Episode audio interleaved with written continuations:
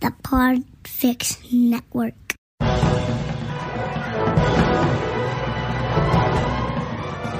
Hello and welcome to episode 210 of the Filmmakers Podcast.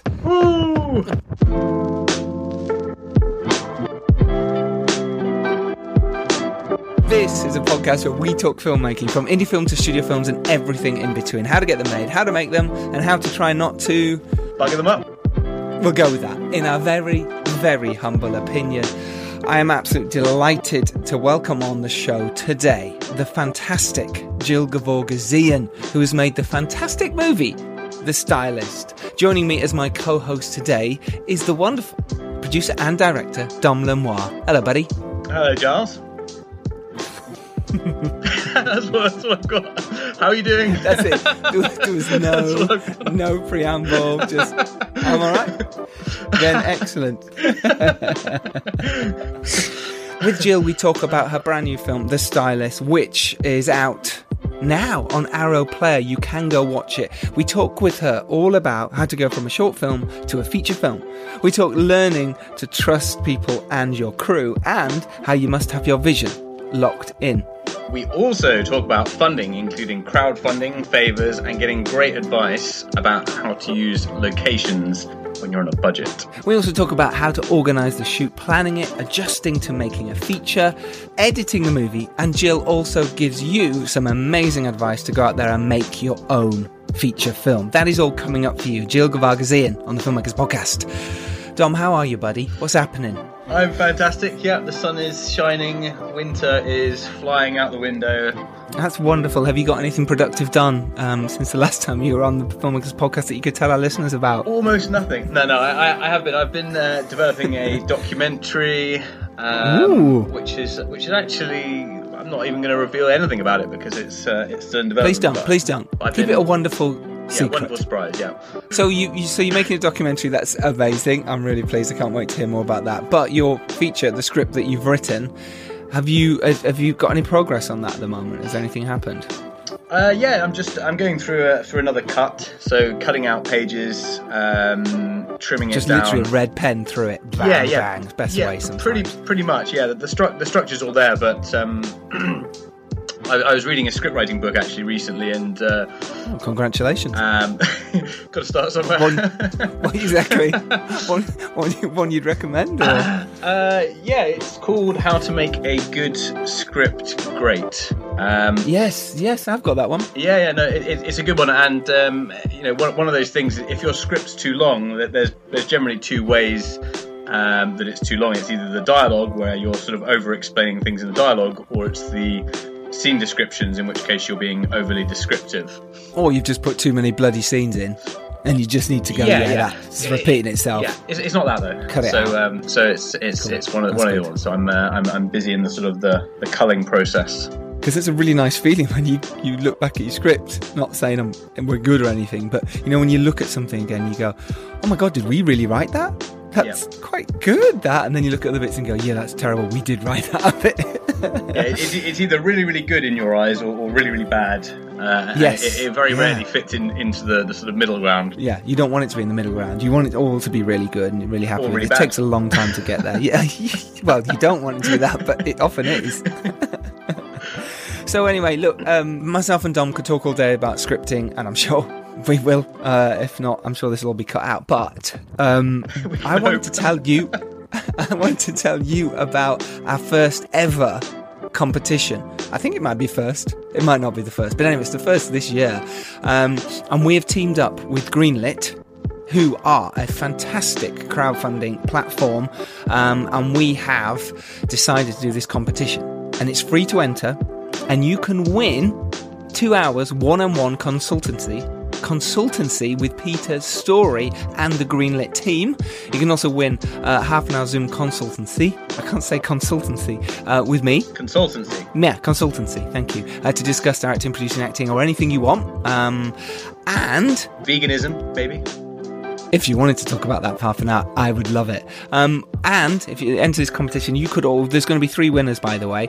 Uh, you're going to get free access for the rest of 2021 to all the events from our friends at Cine Circle. Uh, they have some amazing training and networking events which cover filmmaking um, and beyond, and they're women in film community and showcase as some of the most popular out there. So you get that.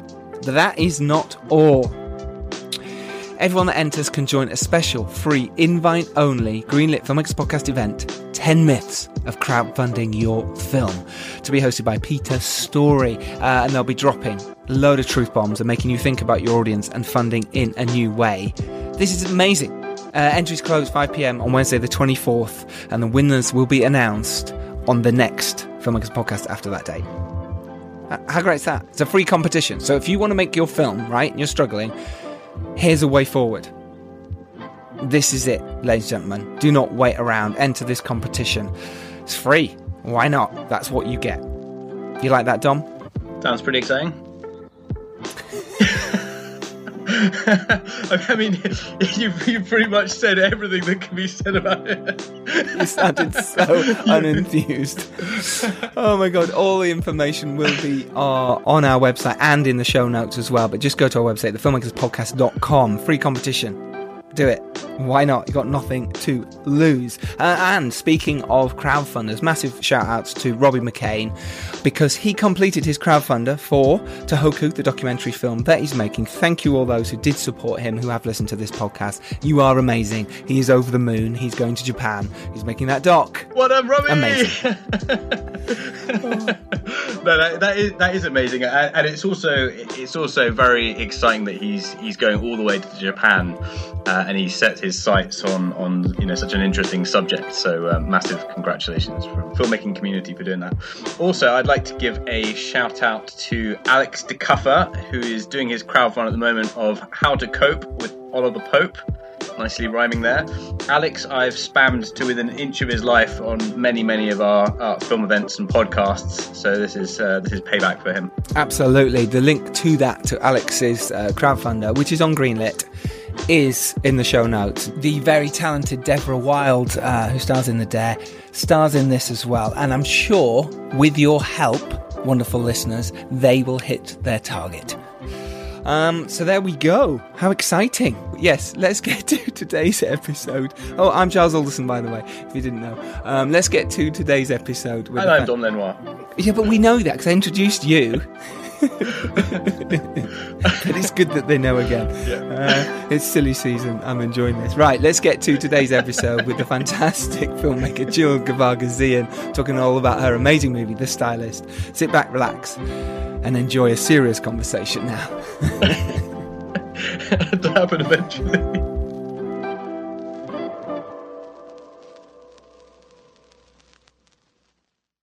Sorry, I'm late, guys. How you guys doing? Really lovely to meet you. No problem at all. It's great to meet you as well. Yeah, real pleasure. You've got a very um, a very ornate and, and magnificent wall and, and ornaments behind you.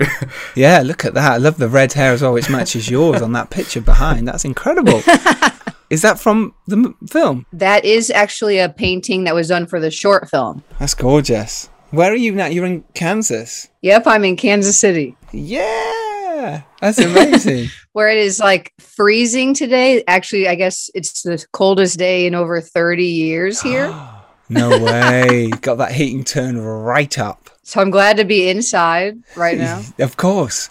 My gosh. I've never been to Kansas. I'd love to. One day I want to go to Kansas. It just sounds so cool. I've heard it for years and the Wizard of Oz and everything. You know, it's like Kansas City. is it? Yeah. Is it just like the Wizard of Oz? That's what everyone thinks that Totally. has not been here. Not quite. Um, Nope. Well, what's funny is Kansas City sits on the border of Kansas and Missouri, and really like the bulk of the downtown that's cool is on the Missouri side. And like you'll go to see a band here, and they would always be like, What's up, Kansas? If they're on Missouri, they didn't know ever know where they were. It was always Right. like a thing here would be like, You're in Missouri, but no one knows where they are. No, so people just like, let's say Kansas. Let's say Kansas. Annie M, Annie M, just great. How cool is that? Um, it's an absolute pleasure to have you on, Jill. Thank you so much for spending time with us, chatting about your amazing film, The Stylist, um, because it is a brilliant film. It's so cool. It's so up my street with a horror vibe. It's really you get inside her head. It's cool. It's a really well made film, and and incredibly, it's your debut feature um, wow, you know, well done you first of all, just just great. Um, I think that's really really cool. Um, it must have felt incredible, right, to have this, you know, this really cool film. And again, when you're making it and when you're putting it out there, we see all the faults, right? You see all the issues and things, but we'll come to that, I suppose, in a bit. But how does it feel at the moment to have your film, your debut film, coming out and getting this amazing response it's getting?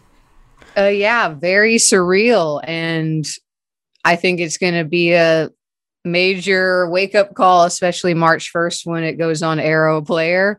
Um, the festival experience has been awesome. And I'm just always kind of f- closely following the responses on Twitter.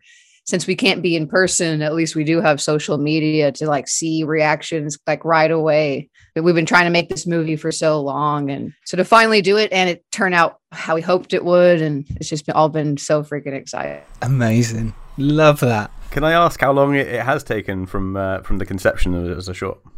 Oh my gosh! So I I have this piece of paper I have found where I wrote like the first ideas down for the stylist, and that was actually in 2013. And then we we shot the short in 15. It came out in 16, and then we've been writing the feature and trying to get it made ever since then. So it's been a long time. Yeah, it has. Interestingly, that I mean, it seems normal. You know, we talk to a lot of filmmakers. We're filmmakers ourselves, and there's one film I've been trying to make for over ten years now. There's a friend of mine who's been making his film for twenty years. They're in post now. 20 years they started filming that. So when you think yeah. of that, you kind of go, oh, okay, ours wasn't too bad. Maybe it's not so bad. exactly. but still, it's comforting. It's comforting to know that people are in a worse position than you. But how amazing. So let's, let's jump in because the stylist is about a hairstylist and it's, it's about the journey this person goes on and deeper, deeper and darker into the, the, the, the whole, you know, the anti-M world, the Wizard of Oz world that this, this, you know, in, in a ridiculous way of putting it into that dive, the deep dive into the dark, twisted mind. I like you tying in Wizard of Oz. You see what okay. I did there? You see what I did? I love this. This is great. And we want to talk all about this and the fact that you're a hairstylist yourself. Let's jump into that and the story and why make this short, why do this, why become a filmmaker and go through the absolute torture that we put ourselves through. Hopefully, not based on a true story. Let's hope not. No, no, not at all. so, how did you start? Why, why get into independent horror films? Why get into filmmaking? Talk us through. Did you have a favorite film? Let's start there. What was your favorite film as a kid? Oh my, that's hard. I've always it's been hard. It's always hard for me to pick favorites with anything because it's like a hundred films at one time are my favorite, maybe.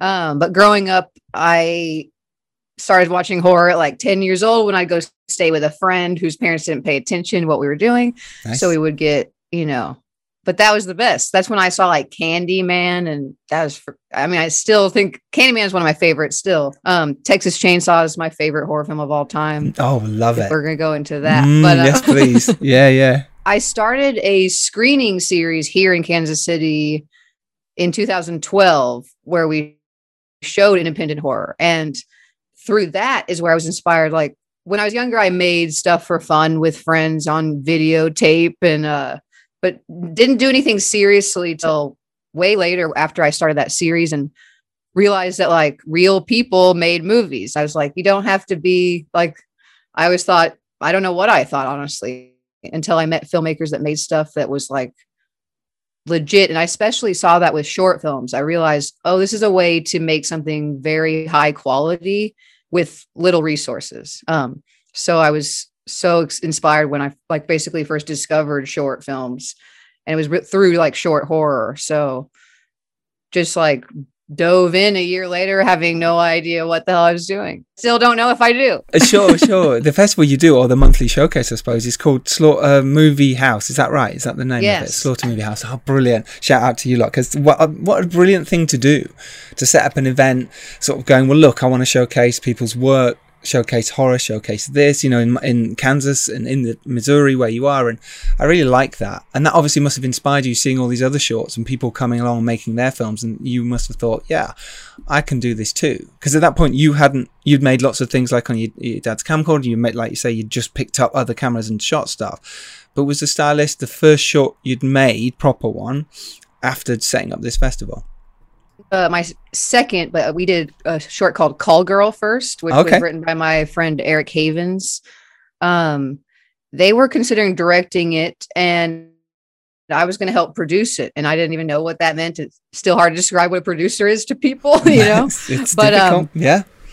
then they decided they didn't want to direct that it was the pressure was you know it just wasn't their thing and i still work with them as a writer so i was like can i want to direct it and Did you? what really was like what am i thinking what am i going to do and just yeah dove in and put it together we did a kickstarter we made it a, a decently big project i got like laurence harvey from human centipede 2 in there Wow. He's one of my favorite actors. I worked with him a lot now. Um, Tristan Risk from like kind of known from American Mary and The Editor and lots of stuff. Uh, they were in my first short, so we did a Kickstarter and it was a whole thing. And but it was a tiny thing, honestly, compared to Stylist, which was kind of scary to jump into. How, how did you feel it went? Was it was it a challenge? Did it did it kind of uh, tick all the boxes that you intended when you set out? What what went wrong with it? No, it went really well. I was, it's kind of my situation. I always tend to work with people that like intimidate me, that are, I feel way more experienced. And then in, once I went through the process, I was like, well, that's the way to do it because I learned so much from everybody that I worked with. That's a good way to do it. Surround yourselves with with the best you can. If you can get the best DP, the best first AD, the best uh, uh, art department team, well, it's only going to make your work look better, right? I mean, learn from them. People get very scared of. Uh, you know, oh, well, what if they're better than me and they, they could, they find me out, you know, I'm suddenly, I can't do this. No, if you surround yourself with those people, they're only going to help you in your vision, in your dream, which is great. And that's obviously what happened on Call Girl for you. Well, that's kind of the, I feel like that's the thing when you're starting is to slowly find, you know, your film family. Um, Call Girl, there's actually not a lot of people I worked with past that except for my special effects artists. We really just, it wasn't a lot of professional people. We kind of just threw it together. It's a film that is meant to look like it's coming from the perspective of a webcam. So, in sense of how we shot it, it was cha- easier in one way, but really challenging in another because it was like shooting one long take essentially. Stylist was such a big jump because it was a 15 minute multi scene, not shot one angle. It's a, to- you know, like really like felt like my first film in a sense because of how Call Girl was approached in such a unique way. Yeah. What did you learn from Call Girl then that you took on to Stylist? It was weird. We shot Stylist ne- after Call Girl was probably the next one, but then I made a couple small shorts in the meantime while we were we were in post production on Stylist for like a whole year on the short. Right. I learned a lot in that process. yeah. Tell us. Um, Yeah. But with Call Girl, I probably just I feel like you know that was my first time collaborating on a film. So I'm sure I apologize to everyone I worked with on that project. I'm sure it was much harder to deal with. and people now are, that I work with now are probably like, you were harder to deal with. Uh, just kidding. Um, but it's learning to how to collaborate is like a process, but something like you said, you, you need to learn how to trust people, and everyone has like is you know a, their key position for a reason. It's like yes. let them have the, you know it's important to have your your vision locked in or you if you don't everyone will cre- kind of create it for you but um you really want all those people to shine and give you their ideas because what's the if what's the point of working with them if you're just going to tell them what to do and not hear their ideas you know and they're normally better than yours because that's what they do you know yes. Absolutely. So so how did the uh, how did the idea for the stylist come along for the short initially? Well, just honestly, being a hairstylist and thinking in the whole uh, Robert Rodriguez teaching, which is like, you know, what do you have access to to make your film look more, you know, higher production value, which is like location, location, location. you know, like the cooler location you have, it it makes your film look ten million times cooler. You know, Mhm. uh, which I feel like I learned that early. A lot of that was like I'm in the salon and I'm like, it was. I think it was more. How is there not already a hairstylist killer movie?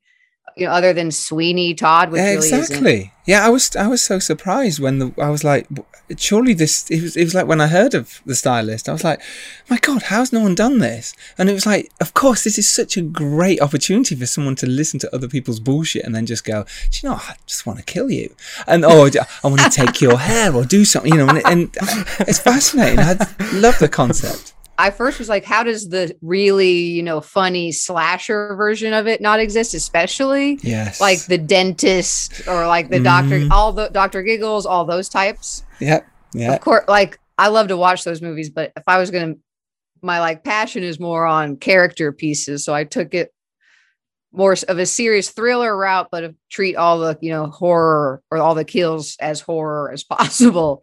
But I, I'm still like there could still be, and maybe one day I'll make the really over the top slasher version of it, where it's just like kill like kill 20 people, you know, in the movie. Mm. yeah, yeah.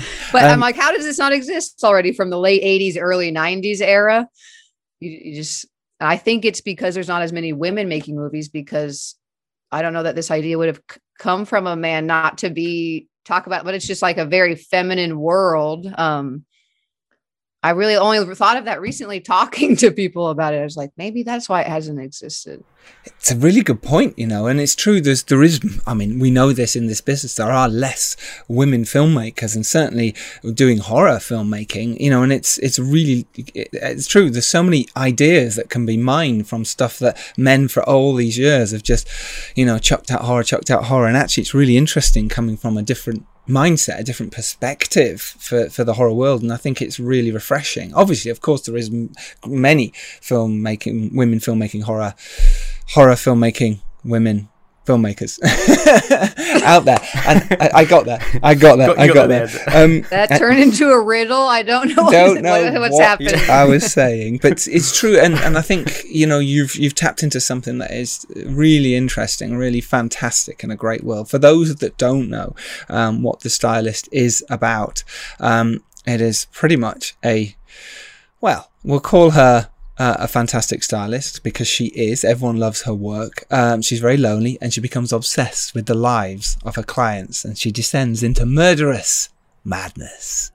Hi. Right this way. So, what's the plan? I wish my hair would do that. But we all want what we don't have.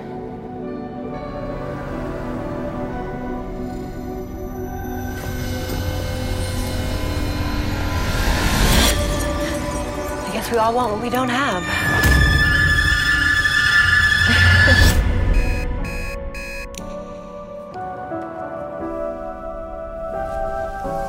Claire, this is amazing. Can't wait to see this with the dress. Oh, neither can I.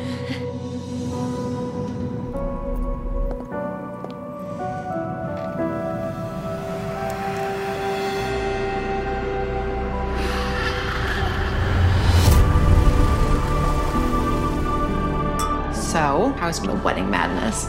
Getting married turns you into such a narcissist. I am actually nervous. It's gonna be great. I love you. Tell me about you, Claire. I do hair. You get to go in and out of people's lives. You hear stories. The hairstylist. She's creepy. Does Lip actually know her? You give life advice. It's almost like having a family. Are you okay? Stupid! What did you do?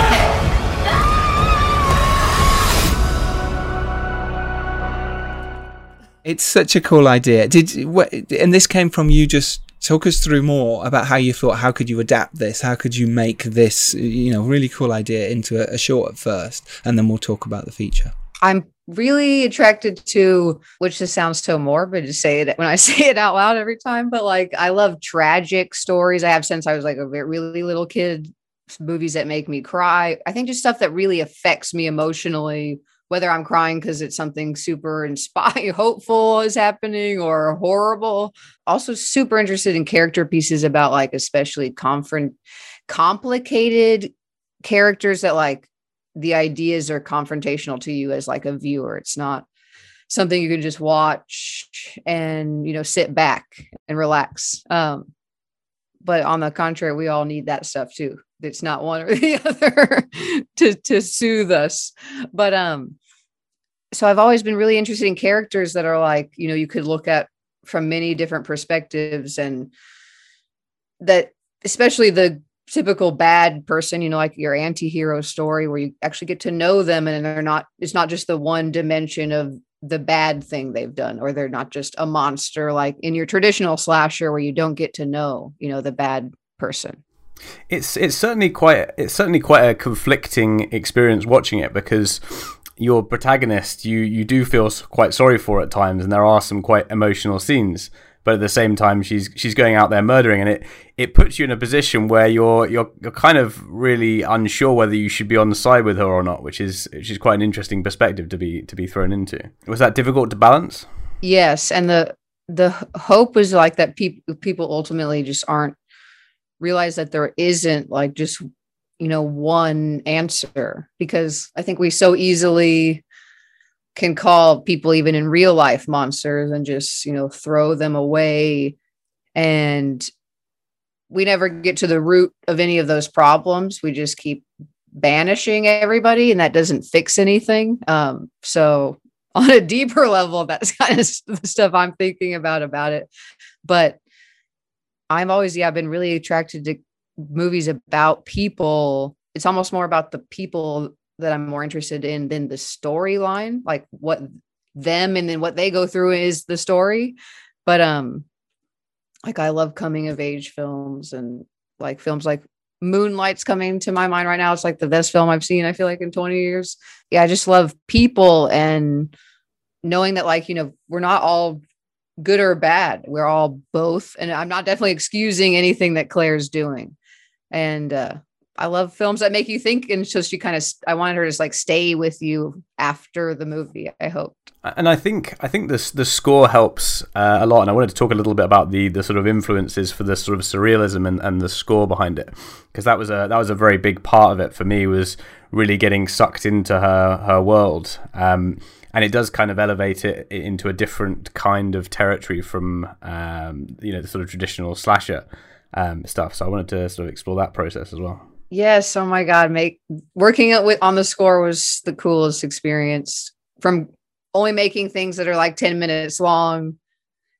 It's a much, it seems like it's an obvious thing to say, but like to actually approach the score for the, for, for a, almost a two hour thing. I was like, wow, this is so many things to think about. Um, but we, with the score and kind of with almost everything, like even how the, the camera would act or look at things we would we wanted it to reflect claire and how she felt which is kind of what you're saying. And it's glad or it's great to know that like it yeah pulls you into her world because we were like the music should always reflect her feelings because this is her story in every way that's been our focus.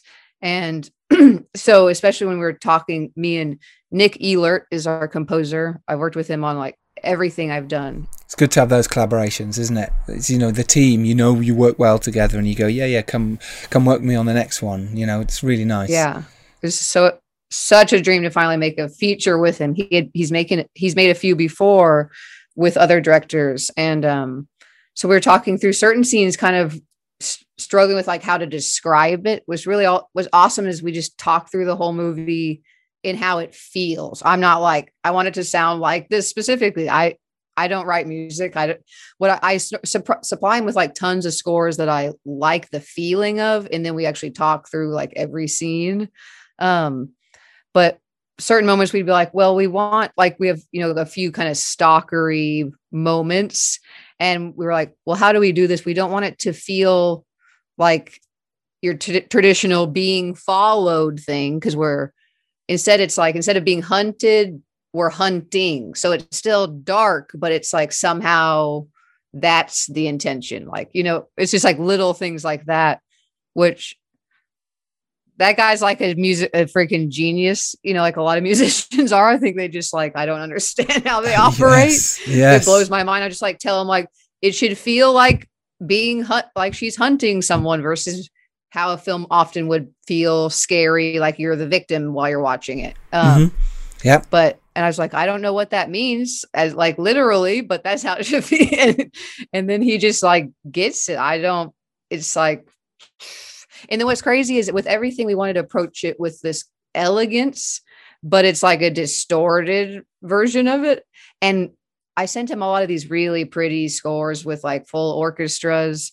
And he's like, What if I attempt that type of sound, but through all of my really weird ass devices I have? He has so many things. So it's like we're attempting for it'll be like that, but we'll have this natural distortion coming through these other things and i'm going to do it all myself instead of having like hiring musicians and having actual strings or anything um so this these ideas of his are freaking i just that's why i'm like let someone like that just do their thing because that's amazing. It's great when you can rely on people to just do that and go off and make their own world and make you know with you. It's it's really special. And I, and I think that's a big uh, I think that's a big part of what what made it um, what made you connect to her even when she is doing the hunting is there was this level of the you you definitely felt the sense that she was finding a beauty in what she was doing um, as well as just the sort of the murder side. It wasn't just like you didn't feel like okay, she's just going to go and kill someone. You, you definitely felt that layer of kind of um, you know obsession that that was behind it all. And I think that was really fascinating. Absolutely, that's was. awesome. Yeah, let's let's talk about the short and going from the short to the feature because the short won 17 awards, right, if not more, around the world. It did very well on the festival circuit, as it should. So, from this, obviously, your other shorts you'd put out there and you'd done bits and pieces, but the stylist obviously rose above. You know, when one does, you're like, right, was was the intention always to make a feature out of it, or did that come from the success of the short? It was always the intention. Um, I wish, honest, I had wished so much, especially at that time, that we had the script ready when the short came out because Yes. people could like sense it. I had like exciting people asking to see the feature or if there was a feature. And we were like, there is a feature. It's not ready to be seen yet. Um, I haven't written it yet, but it's there. I'm weird about like ma- magical thought power stuff. And I think like Great. Yeah. something about us knowing like that we we all knew we wanted it, it to be a feature from before we even made the short that that's something apart about why it i don't know like maybe that it stood out because we put so much into it because we knew we were this was just like the first step of what we wanted to do hmm um but it took a very long time like but it took a very long time to make the feature but to talk about the short experience it was like we could have never imagined it something that freaking awesome. Like we premiered at etheria film night where they only that's like a, a just a showcase where they only select like five to ten short films each year made by women and we won the jury award and the audience award. And then we just went on and played all the a lot of the biggest festivals which i didn't get into with any of my pre like with call girl anything previous. And even like fantastic fest i had still have only played well the feature ended up playing but we played with a short there that was my first time there and actually i went to fright fest out uh with call girl stylist also played um fright fest has like supported my whole freaking career Yeah, so which cool. amazing Great guys. Yeah, yeah, But- really cool fest. Yeah. I never would play down to like filmmakers that like are planning their stuff. Like you, the film festival circuit is worth a lot to to invest in and try to travel to, and like what it will lead to later. The the pe- people you meet and what it means to people when you like show up for your movie.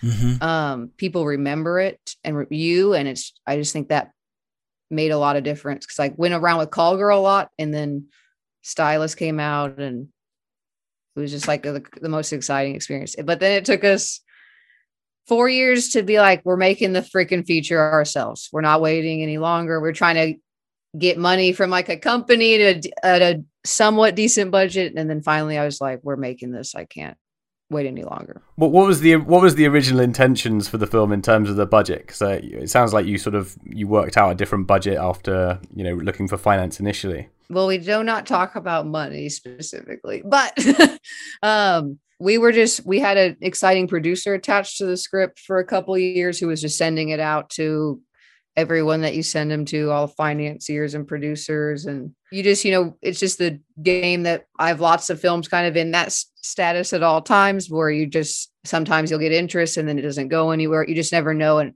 for a while, I started to feel like, because I had stylist and another film in that process for like two years. And I thought maybe it's like, I feel like you have to make a feature before anyone's going to make a feature with you like anyone with real money you know like like a big company I yeah, mean. it's Um, frustrating as hell, isn't it? For catch 22 of like uh, totally, it's like even if you make a short film like that did as did really well like ours did it's still like we couldn't get a feature off the ground to save my life it seemed like so It's a really weird balance, isn't it? Where you're in this place where you're ready to make a feature, and people go, "Yeah, yeah, we'll make a feature with you. You just need to go make one first. And you're like, "Well, hang on, how am I supposed to do that?" And that's what we've talked about a lot on this podcast about the discovery of that and how difficult it can be. And oftentimes, it's you just go out and do it yourself. that is the trick and that's like i never believed you actually well but it doesn't make sense because i'm totally the kind of person who understands you just have to do things even if Mhm. you don't know what that means yet like Yeah. completely Yes. but but i like to at least know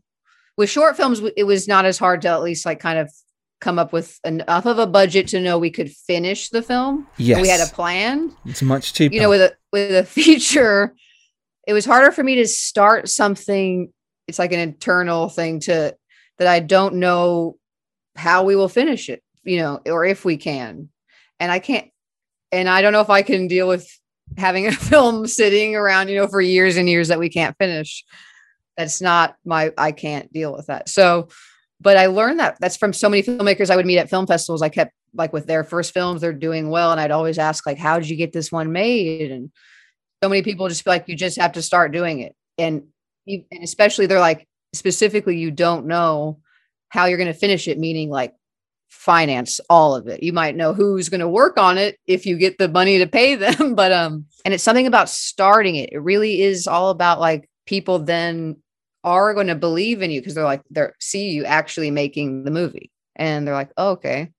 That's how it worked for us. Like we did a kickstarter but that was only a portion of our budget where we pieced the rest of it together as we went. That was only a small portion of it. It starts to, to gain its own sort of gravity like because once you have if you just have a script sort of sitting around it, it just looks like a script. It's not really a, a business plan but once you start you know getting crew together you start getting your, your locations you start building you know the team together maybe even start shooting it suddenly like it's a lot easier for people to actually see a finished product. Um, and it, it, it, it sort of does just naturally attract people and um, i think you have to in your mind set the goal that you know we are starting this we are going to finish even if the kind of logical sense of it doesn't doesn't seem even remotely sane at the time. Exactly. Like we set out the whole schedule like this is when we're going to finish the movie.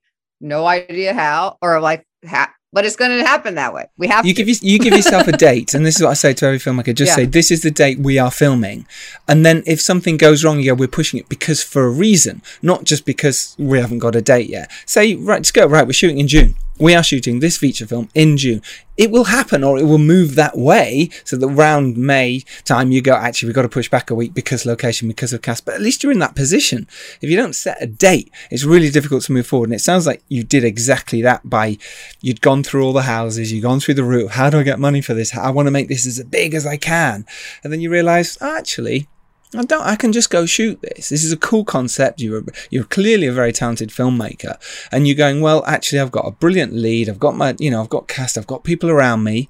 I can go make this. And that when you have that fl- switch in your mind, that little flip, you suddenly go, oh, I actually don't don't need to wait for anyone else. I can go do it. Is that how it felt for you? Was was that that sudden sort of eh, inspiring kick that just went, I don't want to wait anymore. I'm doing this. it was like a huge kick. It was like to be personal. I my mom went through something really scary like a few months prior, a health scare situation where and I've learned a lot from like loss and things in the past. I lost my father 10 years ago and then what my mom went through was another reminder like that really is what got me into a lot of stuff in the horror filmmaking world losing my dad like just uh, kicking me in the ass of like time is that short. It really uh, suddenly is over.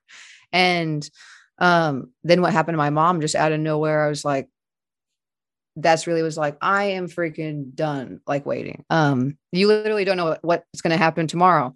And uh so i reached out to the main like the kind of the core people i thought which are my main two producers from the short who are also the dp and production designer sarah sharp and robert stern and najarra our townsend our lead actress oh, Najarra Townsend, she's amazing. So good. so I just reached out to those three and I was like, what do you guys think about starting this with a Kickstarter? We also have this other money set aside. And then we try to piece it together from there. I'm like, how small, how can, what's the smallest amount of budget we can make this movie at with like what we're going to do? Because none of us will pay ourselves as the main producers. And we're all the main three creative positions. So those are three th- big things off Mhm. the budget. we'll pay ourselves later. Um, Sure. Yeah. but uh, we were like, how? What's the? And that was the first time I actually started to break the script down like a producer, which I'm used to producing my shorts, but I never like really broke it down like how many locations and characters and that stuff. And then I realized this is not. It's totally understandable why people told us this is not like a uh, low budget horror film like the structure of it or the everything like you know you normally would write that in one or two locations with a few act you know characters and you write for the low budget normally. This was not written with like those constraints in mind. There's like 15 locations a you know a few of them are huge things with like we needed lots of extras like a club a dance club. We needed like a wedding scene like a coffee shop all these that's not a cheap that's not a low budget thing to do. So once i saw that i was like oh my god i see why i've been advised to try to make this maybe late like some people try to convince me to maybe make it later in my career when i could get a bigger budget i was like this is one and means so much to me that it'll shine through. We don't need the money. Like it means that much to also the the rest of my team. Like they've been a part of it since the short film. Um you know tons of like especially locations which i feel like our a whole budget of our size could just have gone to locations in a normal world were like humongous favors or or like paying crazy tiny tiny rental fees for places and so we are just like crazy fortunate and grateful to the community in Kansas City that like giving us these crazy locations for next to nothing or nothing How did you how did you go about that then? Because there'd be people going, okay, I want to do that too. Did you literally approach and go, look, please, cap in hand? Was there a tactic? Did you offer them, uh, you know, you'd be your name's going to be, uh, you know, there in the film? What, what did you do? Well, obviously, you being a hairdresser, you could get the Yeah, salon haircuts. right haircuts. I'll give you a free haircut. Just a, li- just a little off the top. yeah, just a little off the top. When you see the film, you'll get Dom's reference there. yes when um no we definitely want to make it fair we don't want to we're not trying to go out there and you know take advantage of people Of course, we not, we tell people like you know like where we are honestly and you know what we can afford and then with certain people that i knew on a personal level they were more generous with us but we also try to do things kind of trade like certain people offered us locations for nothing and we in turn were like well then we'll those days we'll order our catering from you guys because we want to do something. And of course we'll put all of your names and the company and the credits. And then even like for instance like the club we shot in the dance club is this place called record bar i grew up going to. And like we even have their logos on the pizza box in another scene so we just try to do lots of nods like that all over the place um because we're so freaking to anyone that did us any favors we're like thank you so much we'll do anything A hundred percent. you know. Yeah, and that's it. And people are kind, and people will see that you're you're a nice person. You're actually going, look, I'm trying to make a film. I'm trying to build my career. Could you help me? And do you know what? It, things massively move on for you. You're going to go back to that piece of company and go, hang on, I can now really get you good sponsorship. Of course you would. You know, that's how we work. We're trying to help. During that time though of actually trying to raise the funds and going to the festivals and talking to people. Was there any really terrible advice that you got given that now looking back, you're like, oh my God, I can't even believe I even took that on board? oh man, that's a good question. What do I have to say? Um, some really bad advice. Cutting down the locations. No, I did need to cut down the location. Once I that first version of the Yeah. script, I was like, how oh man, how many of these can I There's okay, and a hilarious amount of bathroom scenes in the movie, uh, as it is, and I cut out a few of them. Okay, there are more bathrooms. We've joked that like it's gonna someone's gonna turn the movie into called like the bathroom in, in another country for all we know. Um, but it's possible. I guess like what's sticking out to me is someone that just tried to like discourage me a long time ago in general with like before kind of when I was starting Slaughter Movie House. They were like, you don't know what the hell you're doing and just like went off on me. And I was like, Wow. I Yeah. can't even think of any bad advice because I'm just I'm the kind of person that's like go after what you want because but like you know be very serious about it and make a plan and it's really just about breaking it down. I, I think I think it's very interesting as well uh, the fact that you did sort of decide to stick with all those locations, um, and and I think something that people sort of often uh, as filmmakers sort of skip by is the fact that communities are often very willing to help people that are either from the local area. Um, or even just take a punt on something that's that's something that a bit more interesting and fun than their sort of day to day lives. Um, and, and you know, at worst, they might not get that much publicity, but you know, at best, they get to have a fun day out, and, and maybe people hear about them, and and it's uh, sometimes people just love to be in a film, so it's always worth trying for those big locations uh, and those kind of those ideas if you're really passionate. That's about what them. I s- like, and something my mom I feel like said to me when I was younger, but that it it never hurts to ask. Of course, like you need to have kind of some common sense with what that means. Maybe Yeah. don't ask for like the world, No, but but it, depending Yeah. on the situation because i have to ask for huge favors but i guess i'm always i try to be very grace you know graceful with it and say i completely understand like what i'm asking and it's not something i'm expecting.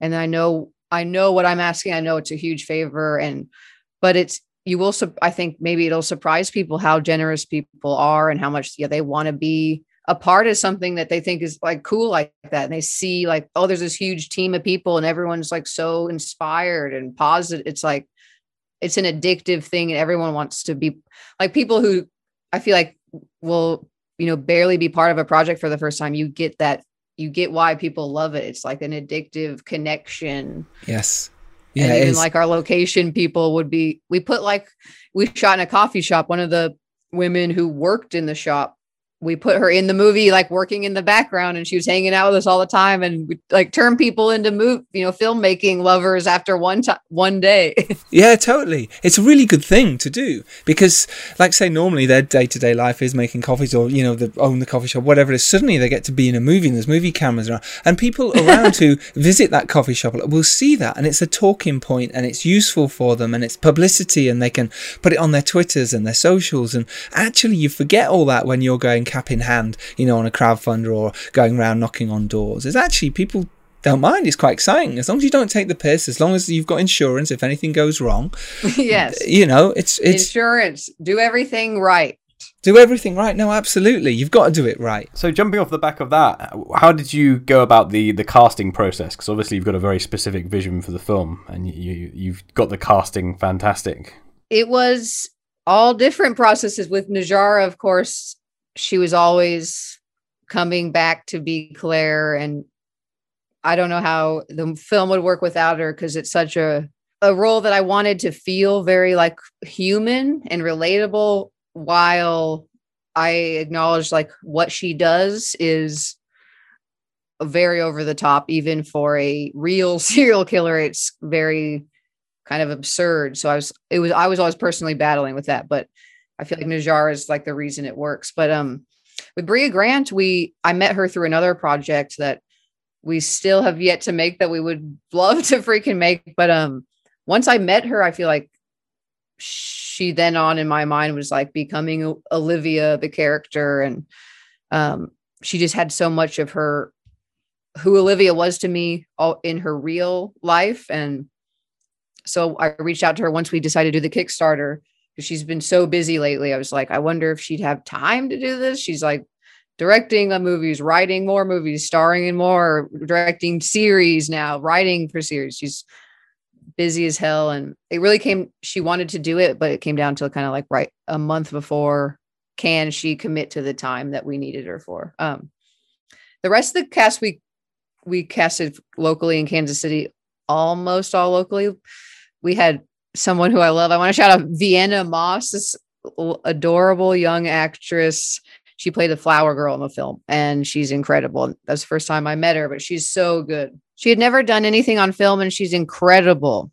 But um like so professional.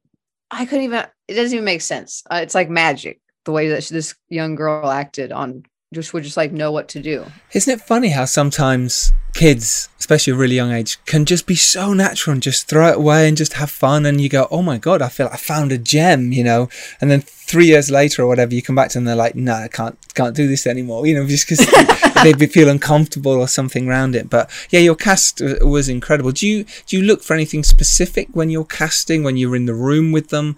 Because this is before COVID that you cast this movie. So did you do casting sessions? And if you did, what do you look for? What's specific for any actors out there? What tips did you learn from thinking, oh, that would have been useful or that was great? It was interesting. I did some in person and then we did do a decent amount with video sent to me. I kind of like that with the first round because you get to see someone how you will see them in the movie versus, you know, in person is different versus watching on monitor or something. Um, but it is nice of course to be in person to give see how someone takes direction and to try different things on this project i actually got to work with a lot of actors i've been hoping to give like to work with in a more significant way for a long time because I've on the short films there's normally like maybe two characters and everything and so I haven't been able to work with that many people, different people yet. So many people I've wanted to, or I've made music videos where I keep putting all these actors I like in, but you know they're just hanging out. There's not a lot of acting. So it was really fun with, for instance, like our, I got to work with Jennifer Seward, who is our our opening character, mm-hmm. to say mm-hmm. the least. Yes. Um, someone I've wanted to work with for a very long time. And it was kind of a lot of these people was just me reaching out and having them record. It's like me versus like a casting call. It's like me approaching them, asking them to read for a role. I already kind of know, like, I'm sure this is going to be awesome. Um, all right. It's like I've already decided in my head before I even see it normally. Um, but we had to do open casting for certain roles. And that's kind of painful for me.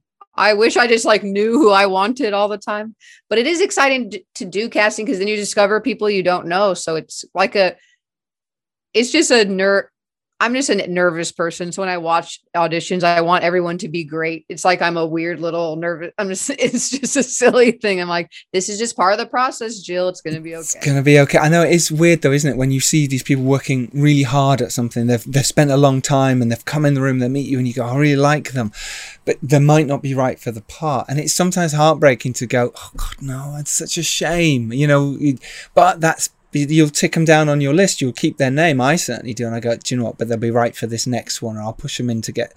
And I think knowing you, I know you're going to go on and make other films. And if there's anyone in that bracket, you will probably go, I like them.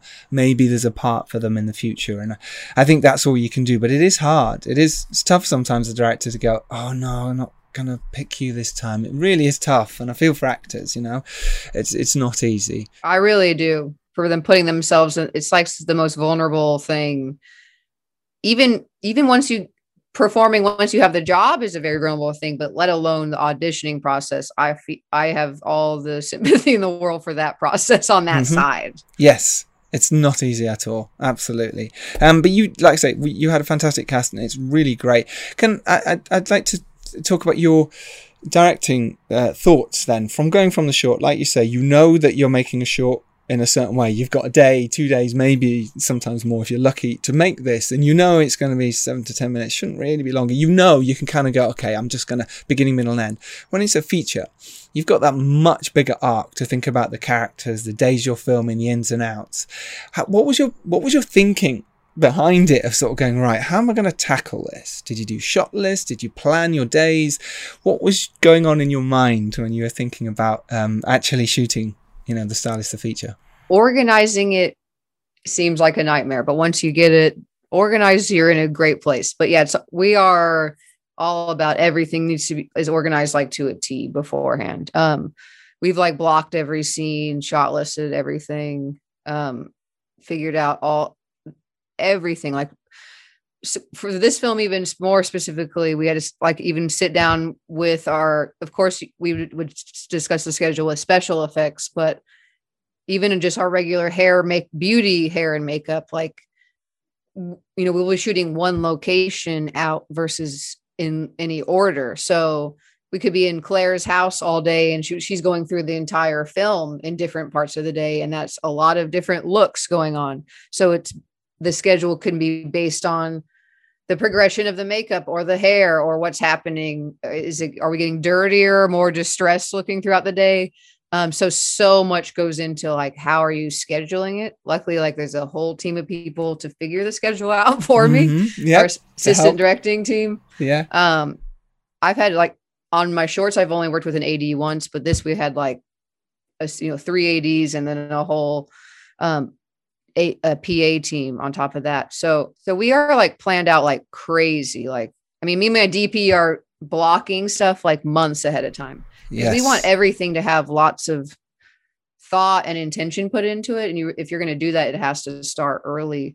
So once we get there, like the plan is nailed out as how we're going to shoot it, the day, the schedule, down to like the minute.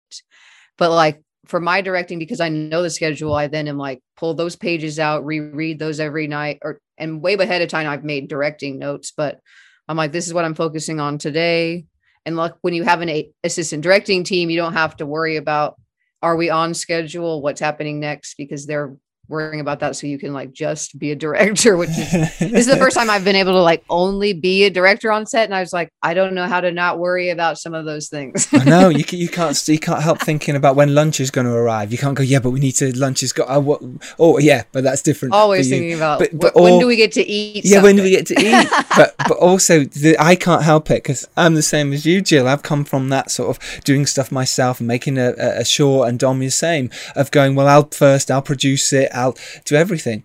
Yeah, like we I'm a main producer, but like once I'm on set, I have to just like we're just our our positions. And even like Rob, my DP, is one of the main producers with me, but I would be like, Rob, what are we gonna do tomorrow? It might freaking snow its ass off. We're supposed to shoot outside. It can't be snowing in the shot. And he's like, Jill, there's a whole team of people figuring that out. We can't think about that. I'm like, I can't not think about it. But I'm like, okay, I'll try to put it back to, at the back of my mind. but I'm like, it's gonna snow tomorrow. What are they gonna do about it? Are they Yeah, calling Mother yeah, Nature to stop it? Yeah, know? totally. Throwing salt in the air. God, Yeah. go away, snow. We've We got literally removed snow from a few shots, Really? multiple shots outside. It's the most stupid thing I've ever heard. Oh my gosh, isn't it crazy? No, I'm very think- thankful for it, but I'm Of like, course you are, We're yeah. moving snow. Mhm, Okay, we've for lost my our film. minds. yeah, m- most people are like trying to get snow on their film. Yeah, totally. like, we've got some extra snow for you. Yeah, here's some snow. Yeah, exactly. How amazing. Dom, you were going to say? Yeah, I was just going to say how much actually, when you've planned it so meticulously and you've sort of really gone through everything, how, how much um, changed when you when you got onto set with, with the actors? Were there was there a lot of moments where you ha- you were improvised, or did you try and really stick to your guns? I'm gonna steal this from some filmmaker that said the idea of like I don't remember like where I read this, but they they say like the something I behind if you're that prepared, you like you already know you can you've already seen your if you've storyboarded and shot listed like you you know how your film edits together. Like you know it, how it works.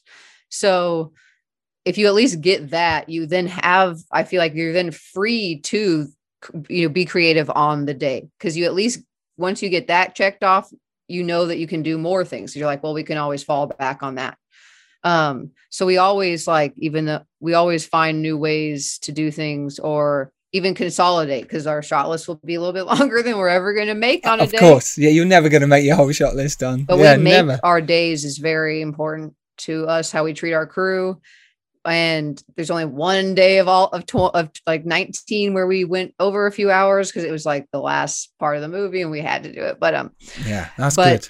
We just would be like we're in a moment where like we can shoot the whole scene right here. That makes sense. We don't need all this coverage.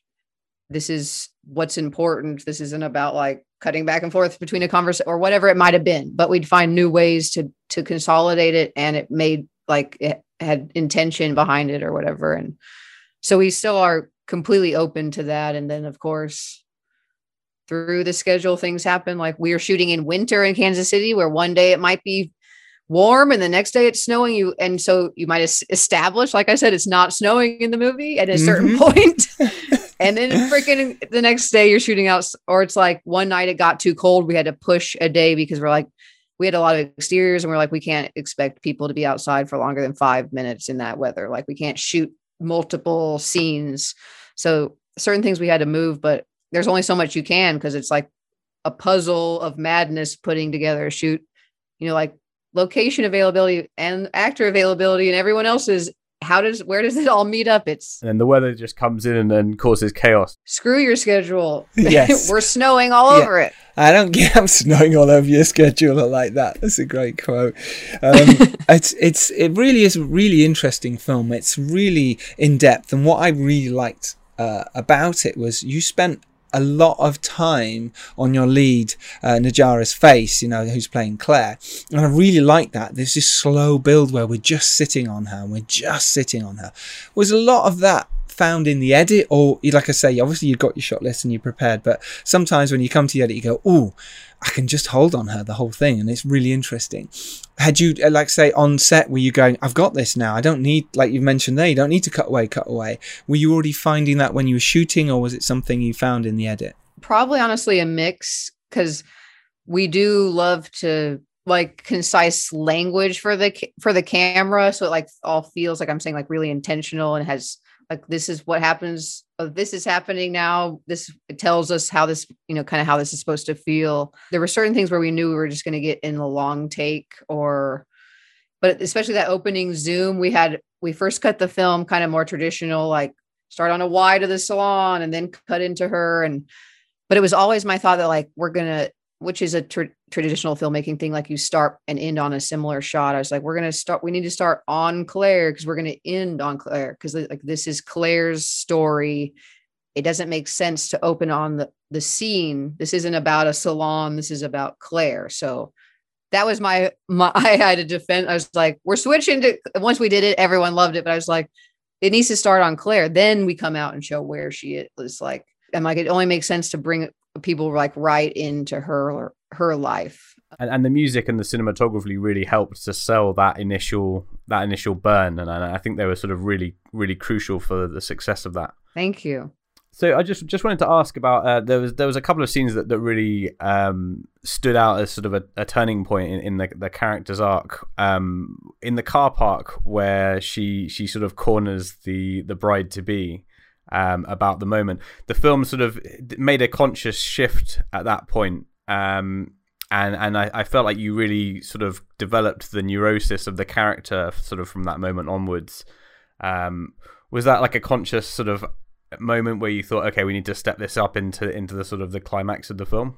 yeah that really kind of is yeah a major kind of like this is the tipping point of this kind of spiral that's about to happen um and we really kind of wanted to make the cam make you feel like kind of what i was saying the camera kind of always representing how claire feels and maybe almost dist- you know kind of distorting reality um a little bit but this may be just me but when i feel like that scene really brings you onto Claire's side. Like it almost makes Olivia seem like she's being pretty harsh here, where if you really think about it logically, she's just kind of setting normal boundaries to someone who's being very, uh, very overwhelming and Yes, and totally weird. overstepping them. Mhm. So we just we're kind of making trying to make you feel like Claire, like this is the end of the world. This is the worst moment of my life when it's not meant to be that horrific. And yeah, that is kind of a big tipping point. The next morning, she does kind of go for one last try with a phone call before completely losing her mind. But um, that is kind of like her desperation. She's reaching out for like, you know, pull me back off this ledge, like I'm about to fall. If Mm. that If Olivia, someone didn't, catch real- me. uh, Olivia Yeah. didn't realize that, and it's not her responsibility to, no. to fix her. So up until that point in the movie, you sort of tipped her around. You know, although she's obviously doing fairly crazy things, the way that she does it, it all seems very controlled. Uh, and, and I feel like that that was the scene where you really understand that her her grasp on reality is is is sort of beyond the normal the norms of socializing and, and Yes. understanding reacting to people. So it's really good there. it's it's such a brilliant film. I can't believe it's your debut. Like I said at the beginning, honestly, Jill, you've done so well. I loved how it's slow build, and everyone should go see the stylist to see how to make a feature, especially from a short to a feature. It's just a brilliant transition and really, really well done. Um, just some final advice uh, then to any filmmaker out there who's wanting to do what you did, turn their short into a feature. What advice could you give them? I think honestly, one of the biggest things would be to kind of prepare the whole project from the start. Um, like write your feature and your short all together, kind of so that once your short comes out, you have this package ready to present to people. Cause I feel like that's like your moment to really jump on it. And or you like you can still happen, but I just think that's a way to really like bring it all together and look see like this whole thing was a plan from the start and that's a common thing people you know people make pitch pieces like that anyway they'll make fake trailers and but you know if it's something that really works as a short film and it's something you can get out there and can kind of start to build a, a name for itself and a fan base that's only going to help you you know convince people i think to try to make that feature or you know, just to get help to make it. Amazing. Uh, it is available through Octane in America and Arrow Films um, in the UK. March the 1st, it is available. The Stylist. Do go, do go support Jill. Uh, and uh, you're on social media. Do you want to give everyone your handle? Then people can go there and say thank you for doing this and thank you for a great film. yes, it's uh, at Jill6 with two X's. And then also follow the film at The Stylist Film. Thank you, Jill. You've been amazing. Really appreciate your time. You're a star, and I can't wait to chat to you for the next one. Amazing. I appreciate you guys. Cheers, Jill. Bye. So there you have it. How amazing, um, Dom. Where can people find you? Uh, at home because because we're in uh, lockdown. At home, nowhere. Don't find him there. That you really don't want to see what's going on. It's all I can see now is Dom in darkness, and it's just freaking me out. It just went slower. I haven't turned my light on. It, Giles, Giles did a runner through the through the podcast, but I'm just sitting in darkness. I was like, "Where's he going? Where's he going?" I'm turning my light on because you know this could go out as a, a video at some point. yeah, let's just... not put this out as a video. It looks like a sort of a DV horror from, from the 1970s on, on, my screen. Some of those are good, mate. Some of those are really good. Uh, where can people find you apart from in your home, sat on your bed in the dark? Direct to Dom Lenoir or Dom Lenoir as my as my handles. There we go. Uh, you can find me at Giles Alderson. Oh, obviously in your, the in your attic triangle. I am in my attic triangle where the like magic hat, happens. Thank you. It's just a little hat on my head. It does look like that on the video, doesn't it? weird triangle head behind me. Um, we might put a picture up of this and you'll see it on our socials where you can find us at the filmmakers pod on Twitter. Oh, actually, it's just Filmmakers Pod on Twitter. On Instagram, it's The Filmmakers Podcast. Uh, do go support us if you like this. Tell all your pals. And if you want to check out all our back catalogue of podcasts, go to thefilmmakerspodcast.com and search in the bar. If you just want actors, if you just want directors, if you just want debut directors, all you got to do is put that search in, and all those podcasts with those particular people will come up. Ah, oh, you lot are amazing. Thank you so much for listening. We love you. We really do. We really appreciate how much we've grown and the, the, all the time and effort you've put into to listening and to supporting as well by just your little tweets. It means the world to us. Thank you. Uh, Dom, yeah, I, I, I, love you. Thanks for joining us. Love you too. Remember, you can go out there and make your indie film just as Jill has done. You can do the same. Me and Dom have done the same. Be inspired. Go out there and make your film. And if you're lucky enough to rise up and do well, it is our duty to send the hairdresser back down. oh, and this Thursday, check your inboxes. Because from now on, every Thursday, the wrap up will be dropping.